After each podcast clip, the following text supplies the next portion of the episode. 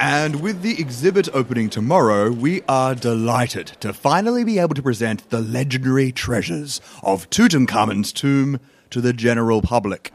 John Ambrose from the Daily Edition. Are there any concerns about the curse of the mummy? Yes, the curse. well, I can assure the public that there are no curses attached to the exhibit. So you're confirming that there's nothing to be scared of inside the museum. That's right. so how did the curse get outside? Uh, sorry? Was it simply hubris that made you believe that you could keep the curse a secret from police officials? Uh, well, the police aren't worried. There was never any curse in the first place, and there is certainly nothing to be scared of. oh, nothing to be scared of? Uh, well, some portions of the burial diorama might frighten young children. So you're saying the curse targets young children? That's not what I'm saying. That is what you're saying? That's not what I'm saying. I'm saying that children may be afraid of the mummy. The curse possesses children's mothers. No. The mummy in the diorama. Children may be scared of the diorama. It causes them to die from karma. Diorama. Ah, diarrhea. There is no curse. Now, How do you respond to experts in the archaeological community who say that you are in denial about this curse? please, I.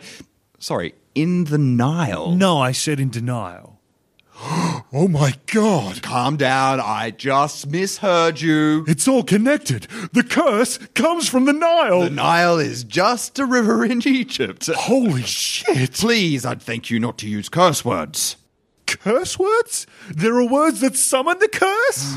There is no curse. oh god, what words should we be avoiding? Tell me! There is no curse. No, wait. Don't tell me. Do not say those curse words out loud. There is no curse. Okay. In order to safely let the public know which words will summon the curse without actually saying those words out loud, I propose that we use a team of linguists, with each person translating one syllable at a time through four, no, six different languages. Unless there is a word that's only one syllable. Are you finished? No, I'm Swedish. Yes, I'm finished. Good. Now, the exhibit. I'm not finished. Last night there were reports of a possible break in or break out from the Egyptian display. Ah, that is an unconfirmed report. One confirmed report. Unconfirmed. Un, un. One confirmed. One. One. Ah, the report about the report was wrong. It was actually untrue. It was actually two. actually untrue. Actually, one, two. Untrue. One, then two confirmed reports. Listen to me. Three! Three confirmed reports! That is incorrect. Oh, my apologies. That's uh, quite all right. now, if we could get back to what we're here for. No! Shut up!